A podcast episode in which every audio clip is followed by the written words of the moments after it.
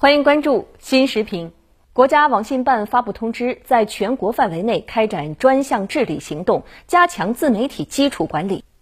从清理问题账号到压实管理责任，再到推进主要平台的公众账号分级分类，一系列举措聚焦突出问题，靶向发力，释放出根治自媒体、顾及完正的强烈信号。自媒体行业蓬勃发展，但一些不良现象也不容忽视。有的自媒体账号歪曲党史国史，恶意诋毁英雄烈士，肆意挑战公序良俗；有的造谣传谣，散布虚假有害信息，沦为谣言集散地；有的炮制低俗内容，吸引眼球，放大焦虑情绪，以售私货；有的大搞黑公关，向企业收取保护费。种种乱象扰乱网络生态，向公众传播错误价值观，社会影响恶劣，加强治理。势在必行，林林总总的自媒体乱象，说到底还是一个“利”字在作祟。一些自媒体信奉利益第一、流量至上，为了十万加，不惜踩线越界，甚至铤而走险，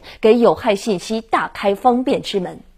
在扭曲的逐利逻辑误导下，责任底线失守，行业乱象丛生，一些自媒体的内容自然就会变味变质，成为公众诟病的负能量。营造清朗网络空间，管好用好自媒体是题中应有之义。针对自媒体领域的痛点难点问题，重在打好组合拳，实现标本兼治。既要清理问题账号，清除业内的害群之马，又要加强正向激励，重塑行业价值观和发展观，让担当社会责任、生产优质内容成为业界新风尚。既要建章立制，深入推进依法治理，又要强化技术治网，为规范管理提供硬核支撑；既要强化部门监管，又要加强社会共治，汇聚社会合力，不断净化行业生态，促进自媒体健康有序发展。